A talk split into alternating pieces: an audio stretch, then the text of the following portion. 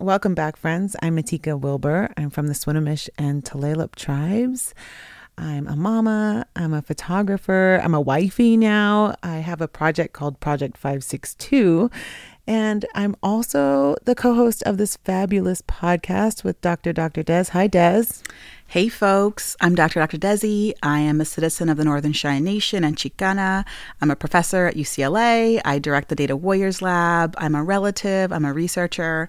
I'm a mama. And it's so great to be back with all of you on another episode of All My Relations. I'm really excited to be continuing this series. This is the third and final part of our series for this season.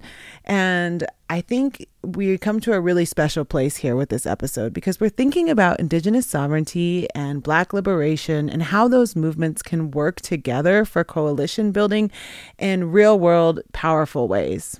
Absolutely. I mean, you know, there is a shared experience between indigenous peoples surviving genocide, colonization, assimilation, all the things, right? We are still here.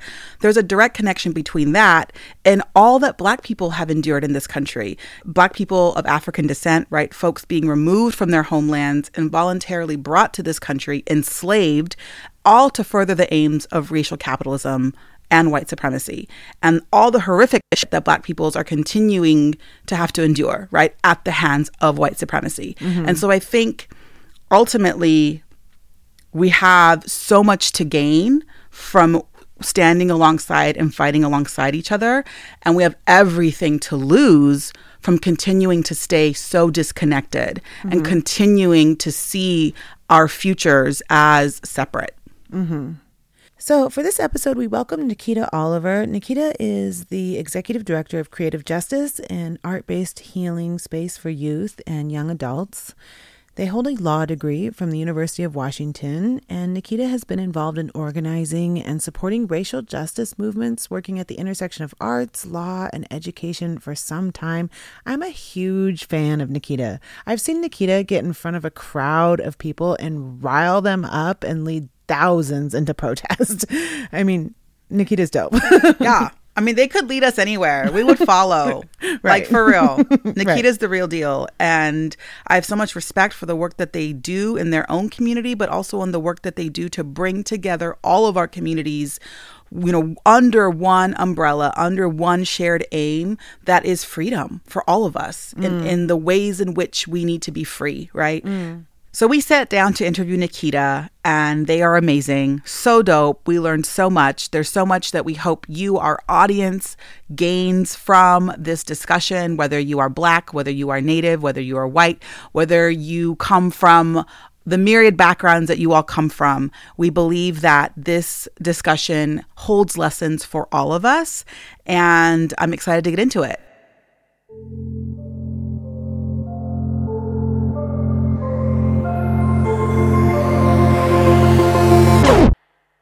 Sorry.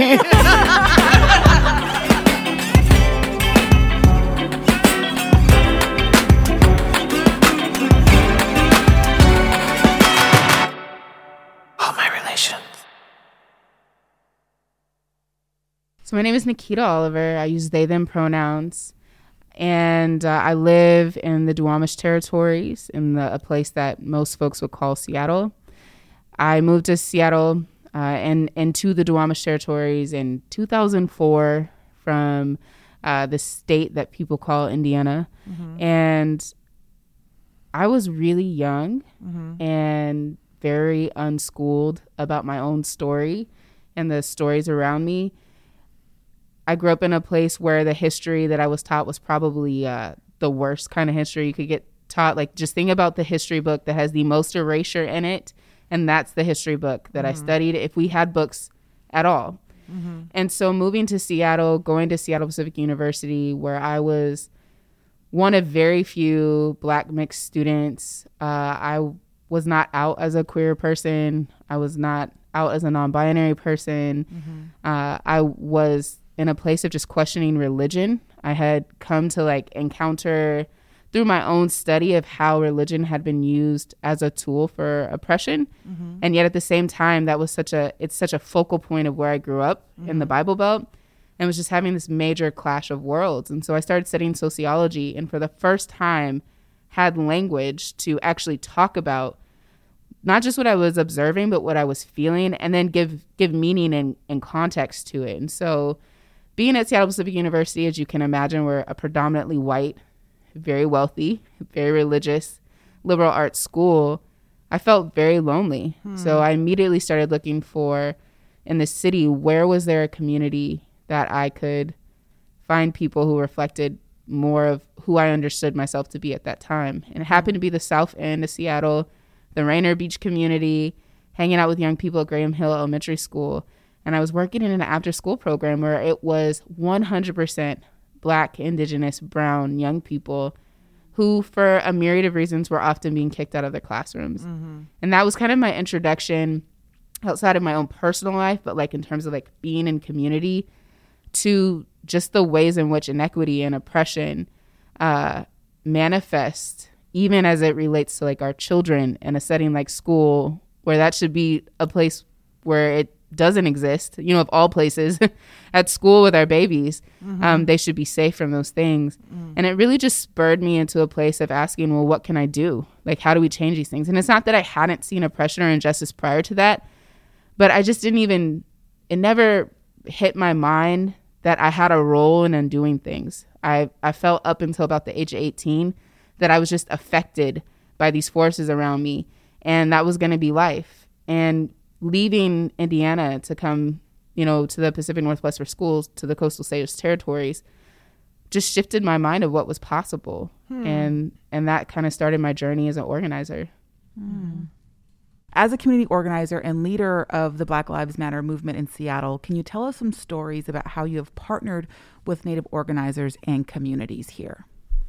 Yeah, I mean, I I don't even view myself as a leader as much as you know the way that society works. We tend to pick a few visible people, and so I feel the responsibility of that. Uh, and about it was around 2013 when Trayvon Martin was murdered, and um, a lot of people took to the streets. You know, mm-hmm. he was murdered by a vigilante, and the mm-hmm. hashtag Black Lives Matter really started to catch. You know, the internet for us was kind of like a very innovative moment. In this mm-hmm. in the civil rights era, it was TV. Mm-hmm. And you could see visibly what was happening. The internet really opened the door for, on a global scale, to be able to talk about the ways in which anti blackness shows up in the world. Mm-hmm. Uh, simultaneously, I was getting to know organizers like Matt Remle mm-hmm. and really being introduced to how important it is to understand the space that you're living mm. and the land that you're on and the connection to Native peoples. And that was the first time I really started thinking about how Black liberation and Native sovereignty are actually two things on this landmass on Turtle Island that are inextricably interconnected, mm-hmm. and that that's that's actually power. Mm-hmm. You know, we could see it from the place of oppression and understanding the ways in which white supremacy and colonialism has impacted our lives, and we can see it from the place of us being aligned and working in in a principled way with principled struggle actually gives us a lot of power. And even mm-hmm. though our experience of oppression is not the same, mm-hmm. it is the same oppressor. You know, we're mm-hmm. trying to push back against and dismantle the same system that has harmed us and our ancestors for a very long time. Mm-hmm.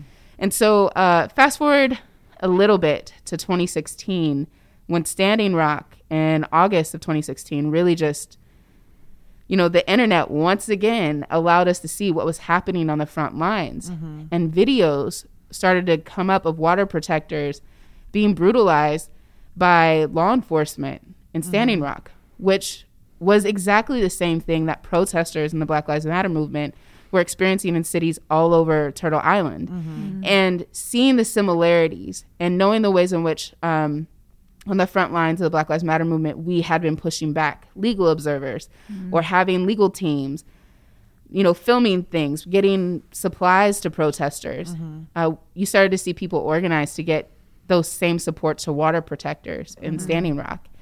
So I went to Standing Rock with a group of friends because um, at the time I was I was a new baby lawyer and I was like, what do I do with these skills? You know, because honestly, going to law school is probably one of the hardest things I've ever chosen to do. Like I don't believe in these colonial laws, and yet I have to function in them. So mm-hmm, yeah. let me go get the tools to figure out how to navigate them, and for my community to figure out how to navigate them. And I was like, I was serving as a, a legal a legal observer in Seattle often when there were protests, and I knew people were organizing legal observers in Standing Rock, so I went mm-hmm. and served with the Red Owl Legal Collective for about eight days. And it was a really life changing moment. Mm-hmm. Uh, not just because of what I observed and seeing how the water protectors were self organized and the community that was existing there, but we stayed um, in, in an area of the camp where mostly queer identified folks were staying, and there were a lot of Two Spirit elders. Mm-hmm. And getting to like listen to them tell stories mm-hmm. was such an incredible gift mm-hmm. to have in my lifetime. Mm-hmm. Uh, I don't know a lot of queer, non binary black elders in the mm. city where I live, hmm. uh, mostly because we haven't survived. And I think that that mm. narrative is also true for a lot of Native communities in terms of what happens to our elders, especially those who have different intersections and their identities. Mm. And listening to their struggles, listening to their joys, listening to their spirit uh, really informed some steps moving forward for me. So when we returned back from Standing Rock it was like a day or two before Trump was elected. Mm. So, uh, as you can imagine, things were already feeling pretty heated. Mm. And also, folks like Matt Remle and Roxanne White were organizing for the No DAPL work in Seattle. So, getting our money as a city out of Wells Fargo, which was a bank that was invested uh, or is invested in oil pipelines. These are also the exact same banks that are invested in prisons. Mm-hmm. And so it really started to highlight also the intersection between uh, fights within the prison industrial complex or against the prison industrial complex and who's invested in those prisons, mm-hmm. who's invested in these oil and, and tar sand projects, and also who's invested in continuing to see communities like the Black and Native community live in oppression and live without access to resources we need. Uh, and that intersection became a very dynamic place of organizing in the city. Mm. And BLM organizers that had been organizing around issues of police brutality and the prison industrial complex began to also organize alongside our native relatives who were doing the work in the city around pipelines and vice versa. Mm-hmm. And that unity drew even more attention to the fact that these mm. banks are invested in brutalizing BIPOC communities all across the United States, but even more across the world. Mm-hmm. And what ended up happening? I mean, in short, we won. Right. uh, and and a lot of you know we shared so many tactics. Mm. So prior to um, that particular fight in 2012, the No New Youth Jail fight started. Mm-hmm. King County uh, put a ballot initiative out to build a new children's jail. They called it. They're calling it the Children and Family Justice Center. Mm-hmm. And they were going to spend, or they ended up spending $233 million on a facility that, wow. that does not put anything new or good or better into our communities. Mm. And so some of our tactics around that was shutting down council chambers at the county level, showing up with tons of people to C- Seattle City Council, reading our prisons obsolete into the record, uh, doing um, protests or dramatic theatrical demonstrations and those same tactics that we had been using uh, earlier then got used in mm. 2016, 2017 to have this other fight. And because we had seen these things happen and work, mm. we were really significantly able to align our movements. And at the same time, each of them was very culturally distinctive. Uh, I remember, you know, every uh, No DAPL protest I went to, there were drummers, there was song, there was sage in the air, and and that uh, cultural element also then like informed more of our Black Lives Matter protests, like mm-hmm. understanding that even within our culture, we have ways of providing cleansing. We have songs that we can sing. And these things are both our protection and they are also a demonstration of power. Um, and just continuing to see the ways in which we skill shared, we energy shared, we story shared. And then we've been showing up for each other ever since.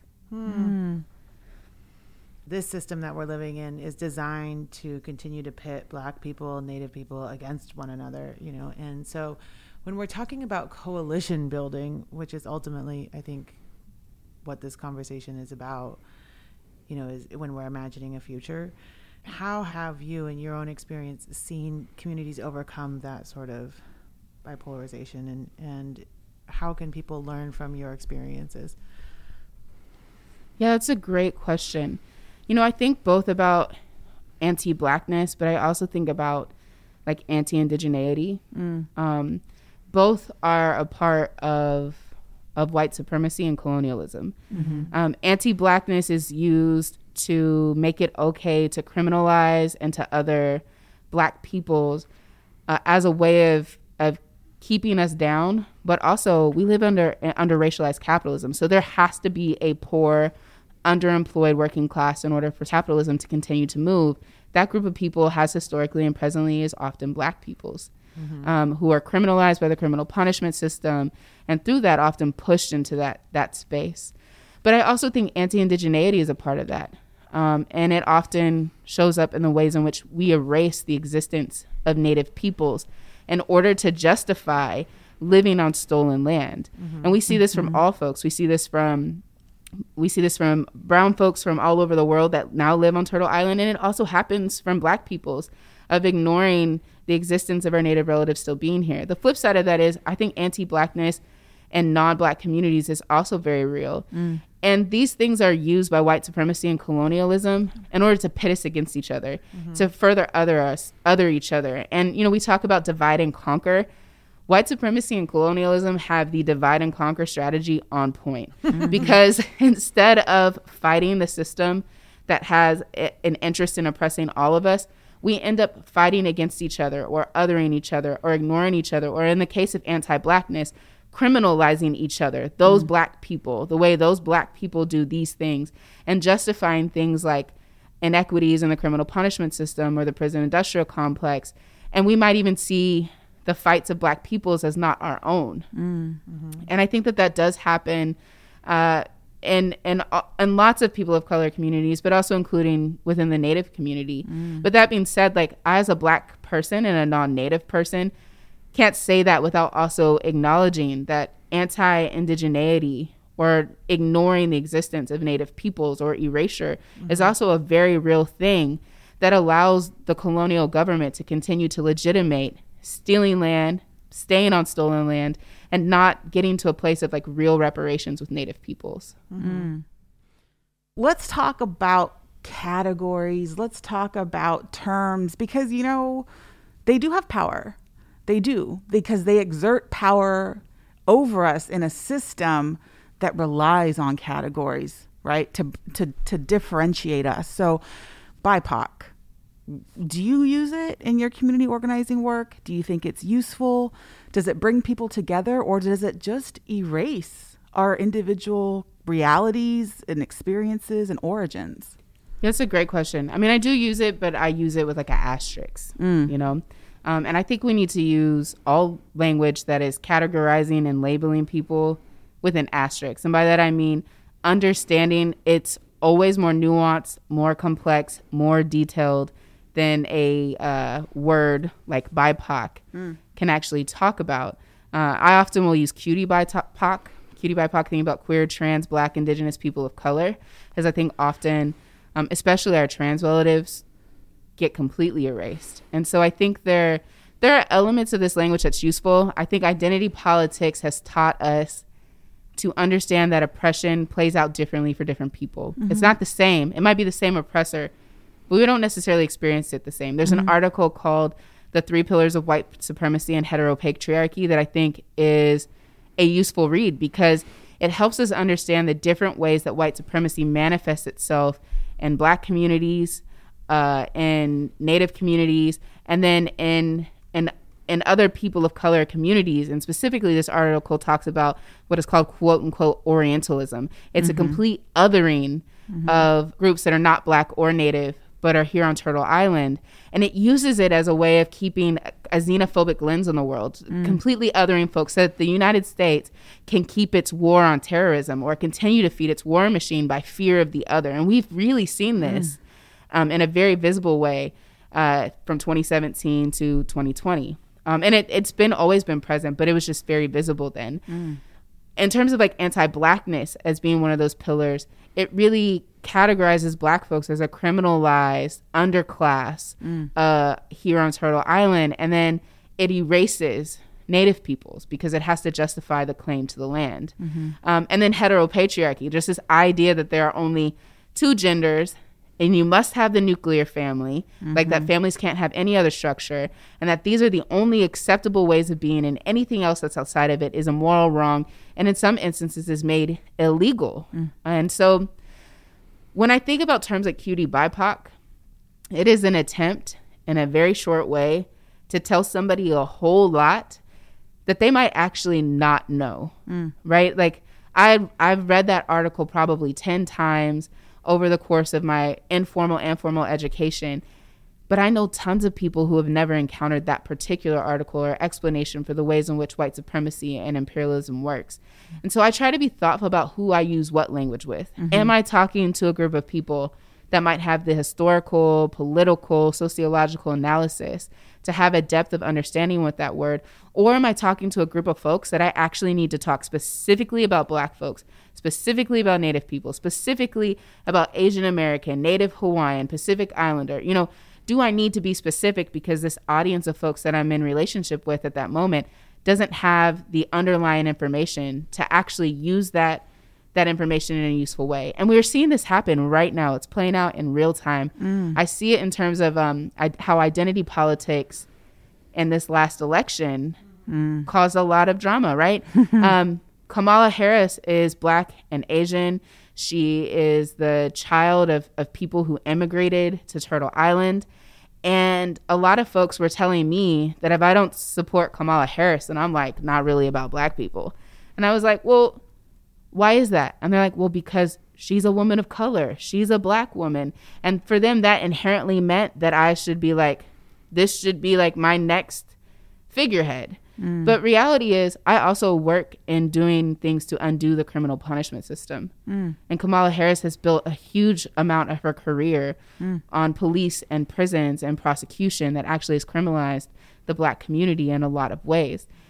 And that for me is when identity politics can actually be very distorting. Not wrong, but distorting because it can cause us to not look deeper for the nuance or the history or the analysis that tells us about what will actually serve black peoples. It's not just simply having black people in elected office, mm it's having black people with the right analysis and the right vision and the willingness to make that a real thing. Mm. Um, and I think that's true in a lot of communities. So when we use phrases like cutie BIPOC or BIPOC, I really think we have to be thoughtful about who we're talking to do these folks I'm having conversation with actually have the analysis to know what all went into that one very small word? And if they don't, I really encourage folks to get more specific about what they're talking about.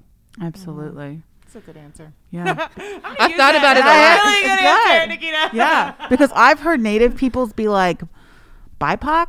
So we're BIPOC now?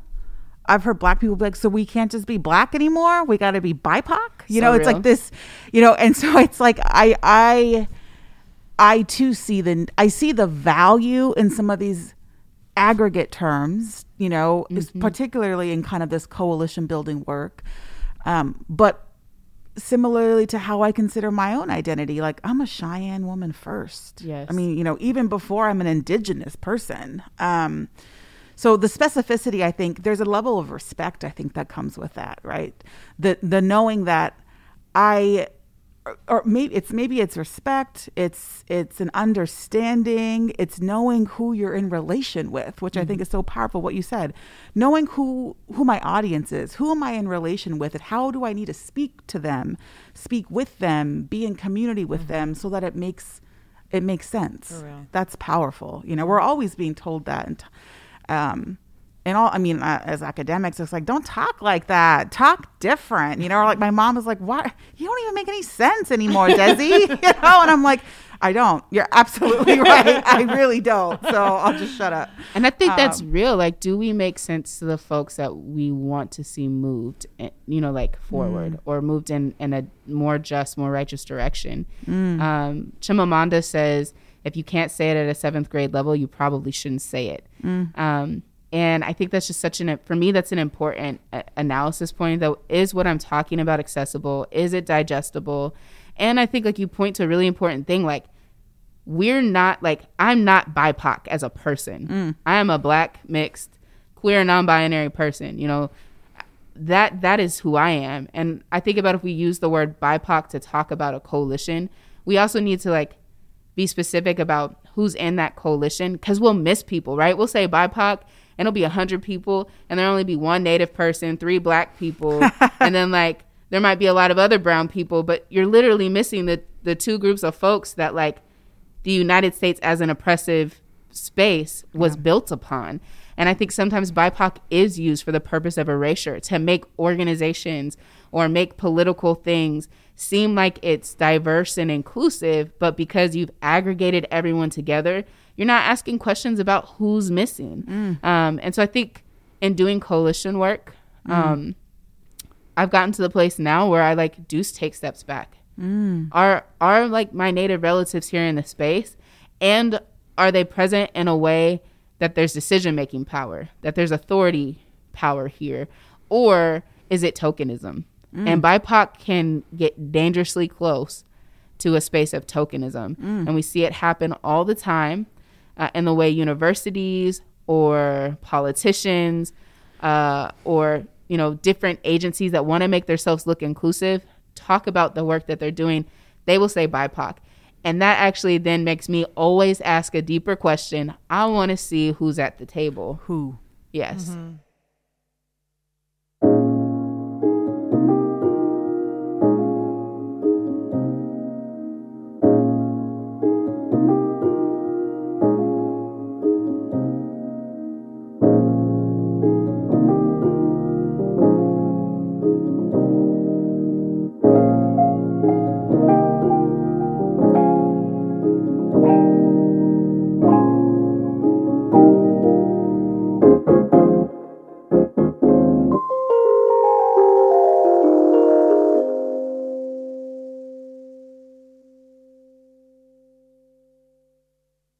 Nikkita, you do a lot of work around the prison system and you often speak out publicly about defunding the police. And I'm really wondering in your organizing, have you seen a lot of Native people showing up in support of Black Lives Matter?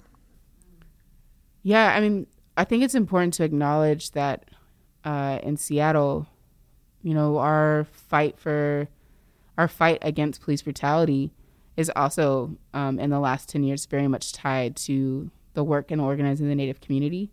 Um, you know, John T. Williams was murdered in 2010. Uh, Charleena Lyles was murdered in 2017. And, um, you know, Che Taylor and Shaun Fuhr. Uh, there's a long list of folks that are uh, Black, Pacific Islander, Native, um, from Asian communities. And so I think what's been very significant um, in in our region is there is a strong intersection, not just of Black and Native folks, but Black, Native, Pacific Islander, Asian American, because police brutality here, while um, definitely being inflicted at a higher rate against Black and Native peoples, most communities of color have experienced it. Mm-hmm. And I think mm-hmm. that's because our region is actually so white. Mm-hmm. Um, and many of our communities are much smaller than they would be in other parts of Turtle Island, uh, that we experience that heavy. And I have seen the Native community show up in a really dynamic way with Black organizers. Uh, during the Chop Chaz era, there was actually, uh, and Chop Chaz, for folks who don't know, is the Capitol Hill uh, open protest in the Capitol Hill Autonomous Zone, which I think just mainstream media got a lot of bad press that actually was completely false. My mother would call me on a regular basis and be like, "Are you going to like get really hurt? Mm-hmm. Or like what is happening?" Like my mom thought like Seattle was on fire. Mm-hmm. And so um, you know, for anyone who's listening that saw that that media, like it's not true. We were not on fire for the most part. While there were some very traumatizing things that happened in the Chop Chaz, uh, it was no different than the traumatizing things, to be quite honest, that happen all over our city all the time. Mm. And in fact, there was much more collective care, collective response around those traumas when they happened than there was in any other part of the city. Hmm. And I remember one day us actually um, having a ceremony with a number of Native organizers. Um, you know, I think about folks like Ixley or Roxana White or um, Matt Remle was out there. Uh, Patricia, there were just so many people, and I'm kind of naming names because I want to make sure don't nobody listen to this and be like, "But you didn't say my name." um, if I didn't say your name, doesn't mean I don't love you. It means my brain lost all the information.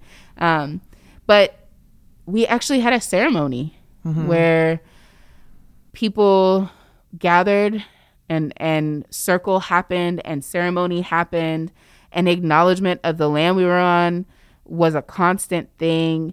Uh, there was not a day that I was out there that I did not see a native auntie or elder or drummer out just walking around the Chop Chaz as an acknowledgement of like this our land you know like that was very strong about it but also an acknowledgement of native sovereignty and black liberation are inextricably interconnected and we know that police prisons colonial courts criminal courts have all uh, brutalized our communities and that if we're going to dismantle these things and move beyond them to something that is based in community led community based collective care it's actually going to take all of us. And there are going to be cultural frameworks that each of us bring to the work that's going to be transformative in the long run. And I don't think that that was new for at least our region. Mm-hmm. Um, I, I can say, like, for sure, at least since 2010, uh, when John T. Williams was murdered, Black and Native folks have been organizing around issues of police brutality um, in a very aligned and dynamic way for at least 11 years, but I'm sure much more before that because I'm too young to know right. all those years prior. But I know at least starting then that, that it that has definitely been um, an important and powerful dynamic of the work in our region. Mm-hmm. Do my, you think? Oh, well, my mom always talks about how when there was the fish wars happening here, you know, like for the right to right before Judge Boldt happened, and there was standoffs um, you know, in several places, but big standoffs in Nisqually at yeah. Frank's Landing, how the Black Panthers came and Mom. with their guns to you know like stand off against the FBI with their guns and then to protect it, to protect yeah mm-hmm. and she's she always talks she always tells me that story you know like you have to remember like that this has been happening for a long time here not just since you've been around yeah, yeah. and you know Aaron Dixon tells similar stories you know obviously from the the position of the Black Panthers but talks about that, mm. about folks showing up uh, in Nisqually with Billy Frank Jr. and and doing that work. Um, and we hear that even from like the Four Amigos with mm. um, Bernie Whitebear and Larry Gossett and um, Roberto Maestas, uh, all talking about like the ways in which that work uh, showed up together. Um, and Uncle Bob, I can't can't forget Uncle Bob. You know how that all came together, and it was mo- communities from different mm. from different places, but all knew that they have their liberation.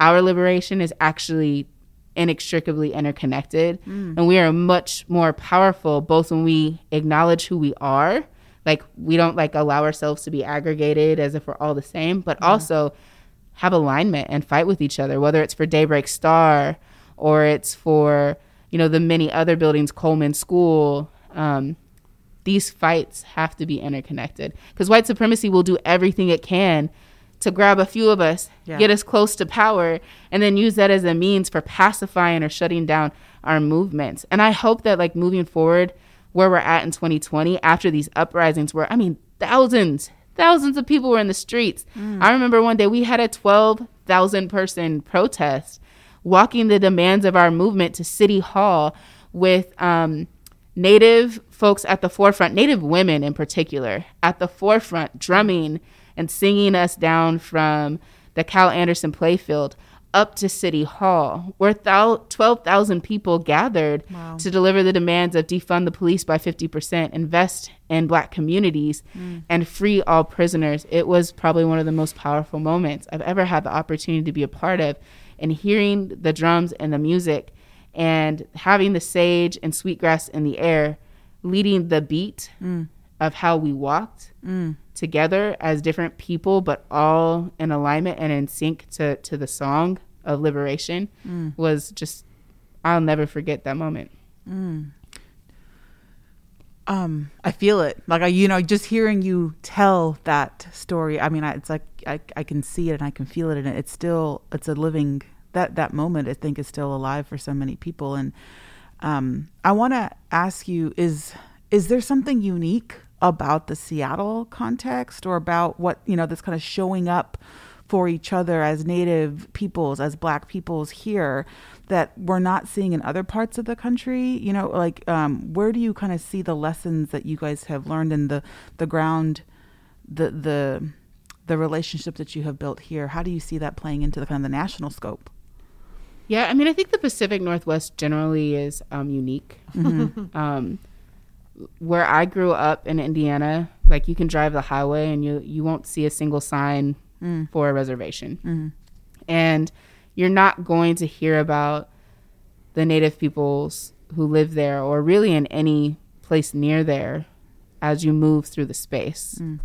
Whereas uh, something that has always struck me from the moment I moved here in 2004, you drive up and down I 5, you're going to know that you passing Nisqually. You're going to know where you're, you're about to hit Tulalip. You know, whatever direction you're going, you're going to know who the tribes are. Wow. Um, I think that in itself is just significant about how how much influence the tribes in this area have Yes. on, on the space and i think that that fuels a lot of how our movements have worked um, and the work that we do and also we're open to it i think having the black panther history seattle was the second chapter in the us to exist and having those black panthers folks like aaron dixon and elmer dixon already in the forefront of their minds knowing that uh, native sovereignty and black liberation are, are interconnected and that colonialism and capitalism and imperialism are actually who we're fighting.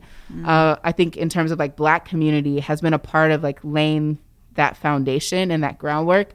And so i actually have to really like give props to our ancestors and our elders mm. uh, because i think they've been setting the stage for us for a mm. very long time for us to have moments like this. Mm. And i don't think like it's new because the civil rights movement happened and aim was very nearby. Yeah. and those two things are are historically connected but also rooted in both being about acknowledgement of people's who people are. Now i don't think the civil rights movement was able to go as far as it wanted to right? Because for me it's about moving beyond civil rights to human rights. Yeah. but we can't talk about human rights unless we're also talking about land rights and creature relative rights. And i think that's where those things start to meet each other and really start to do the work analysis wise of dismantling this holistic system of oppression. So while I think the Pacific Northwest is unique in that regard, um, it is honestly by design of our elders and our mm. ancestors for having laid that foundation for us to have that here.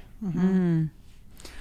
Before we close, I just want to ask you, you know, like you've been out here doing this work, you know, how are you doing personally? Um, how how are you holding up? How are you taking care of yourself? How's things going with your kids? You know, you do you do a lot of work with, young people, Mm-hmm. and um, how do you how do you stay centered? You know, what are your, some of your wellness practices?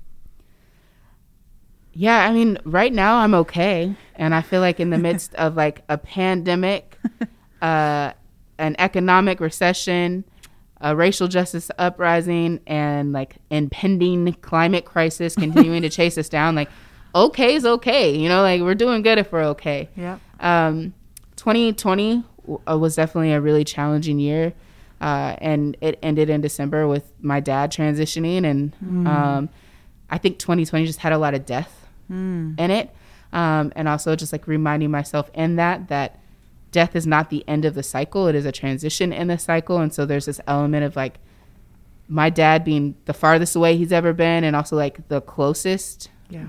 he's ever been or we've ever been.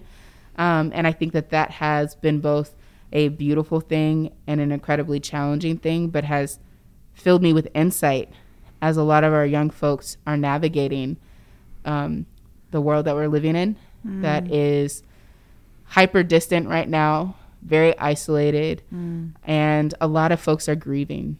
Mm-hmm. And so, really learning that grieving is not a linear process. It it ebbs and it flows and it comes in circles.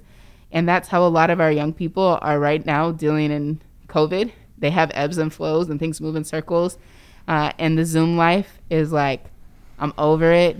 They're mm-hmm. over it. Mm. But there's something really beautiful when you get to make art with people, even if it's at a distance.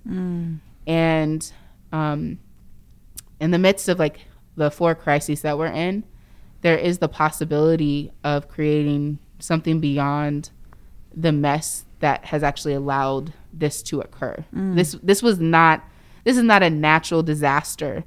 the the things we're experiencing are actually because of the the the unhealthy ways that we've been living and we've kind of we've co-created this. So if we've co-created the disaster we can actually co-create the future. And that's what i love about teaching and making and building art with young people is the opportunity to manifest and envision the world we want to have. We know that stories are powerful. We hand stories down. They tell us about who we are. Stories can also help us imagine who we want to be and we can tell people about who we want to be. And so um, while i'm okay and for the most part a, a lot of them are okay right now. Um, we're in a co-creation process hmm. about the repair years the years that are to come where we're going to do things differently.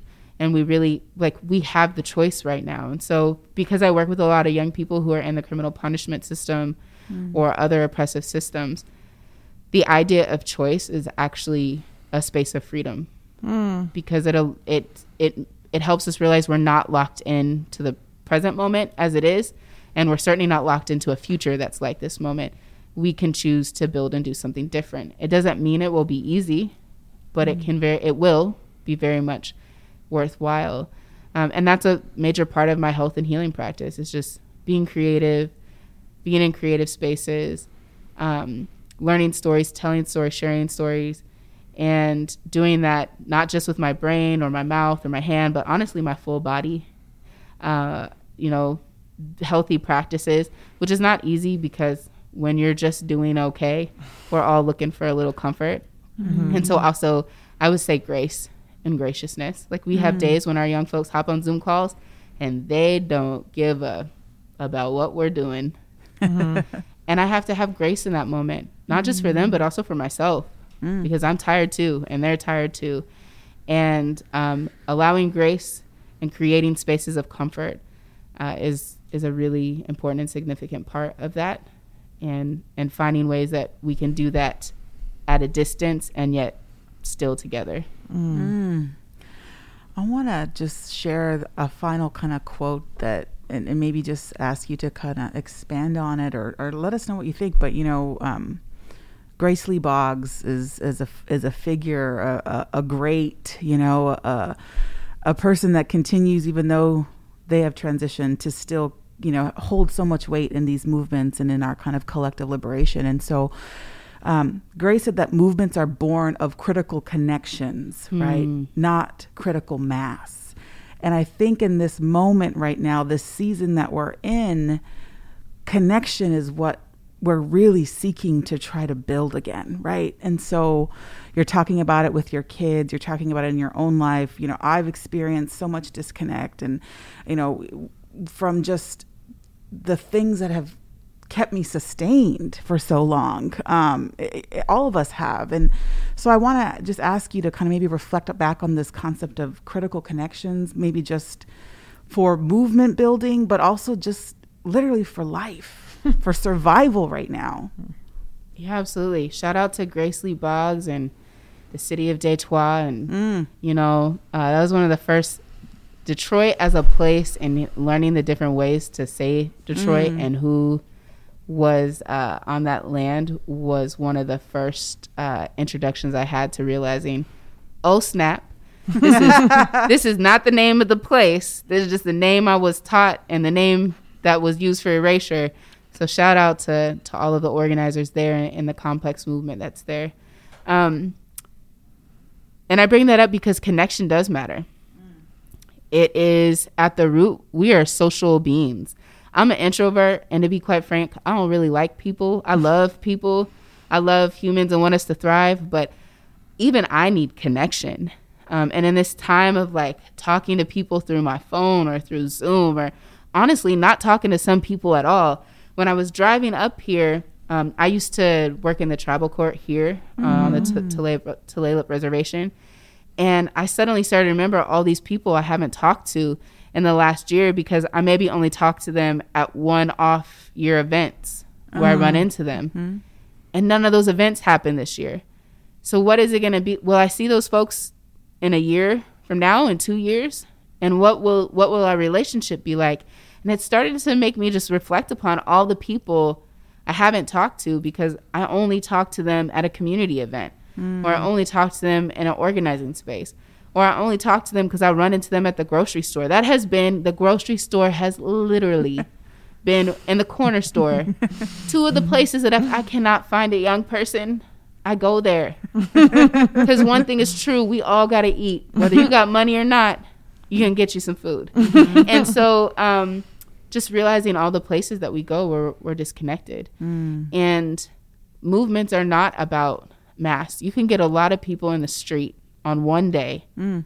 But if those people are not connected to each other, it's literally just one day. It's a moment not a movement. Mm. And what builds moments into movements mm. is, in fact, our connection, our care for each other, and what we're pursuing with one another. Otherwise, it's just a moment. Mm. And so I think um, with this summer and seeing everything that happened and knowing the number so many collectives and coalitions popped up in the streets mm-hmm. because at mm-hmm. the end of the day people wanted a family to be around mm-hmm people wanted a group of relationships to be in. And I think that uh, Auntie Auntie Grace Lee Boggs is continuing to just point us in that direction. That uh, you can have all the marches you want to, but if at the end of that march people don't feel more at home or more connected, it's just a moment. Mm-hmm.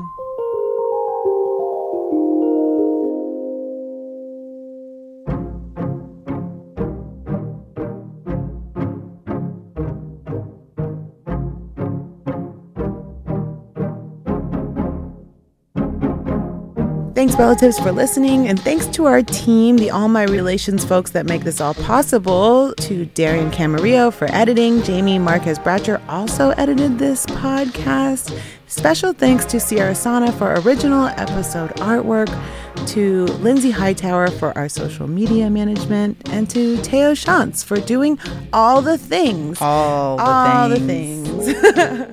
I think that this episode is so powerful, and I'm so grateful to Nikkita for joining us and sharing their thoughts. I think Nikkita clearly demonstrates that Black liberation and Indigenous sovereignty are both needing one another to continue the work that needs to be done. So, as we're imagining and otherwise, and as we're putting together and reframing and rewriting our futures, let us remember that the path forward can only work if we work together. And i and it sounds cheesy saying it. It really does. Like like i feel some kind of way saying that you know because in a lot of ways it feels like rhetoric. But that what we're able to see from nikkita is that when those things can happen really powerful things really powerful shifts like defunding the police or defunding Wells Fargo. And maybe in some ways we can actually begin to see real change. And to me, that gives me tremendous hope because this work, this racial justice work, it's exhausting, right? we get tired of having these conversations. The boots on the ground work is tough. But when we hear of wins like Nikkita spoke about today with this episode, my heart feels a little lighter. I feel a little bit stronger. I feel like, all right, look, stay in the fight because it can be done if we work together.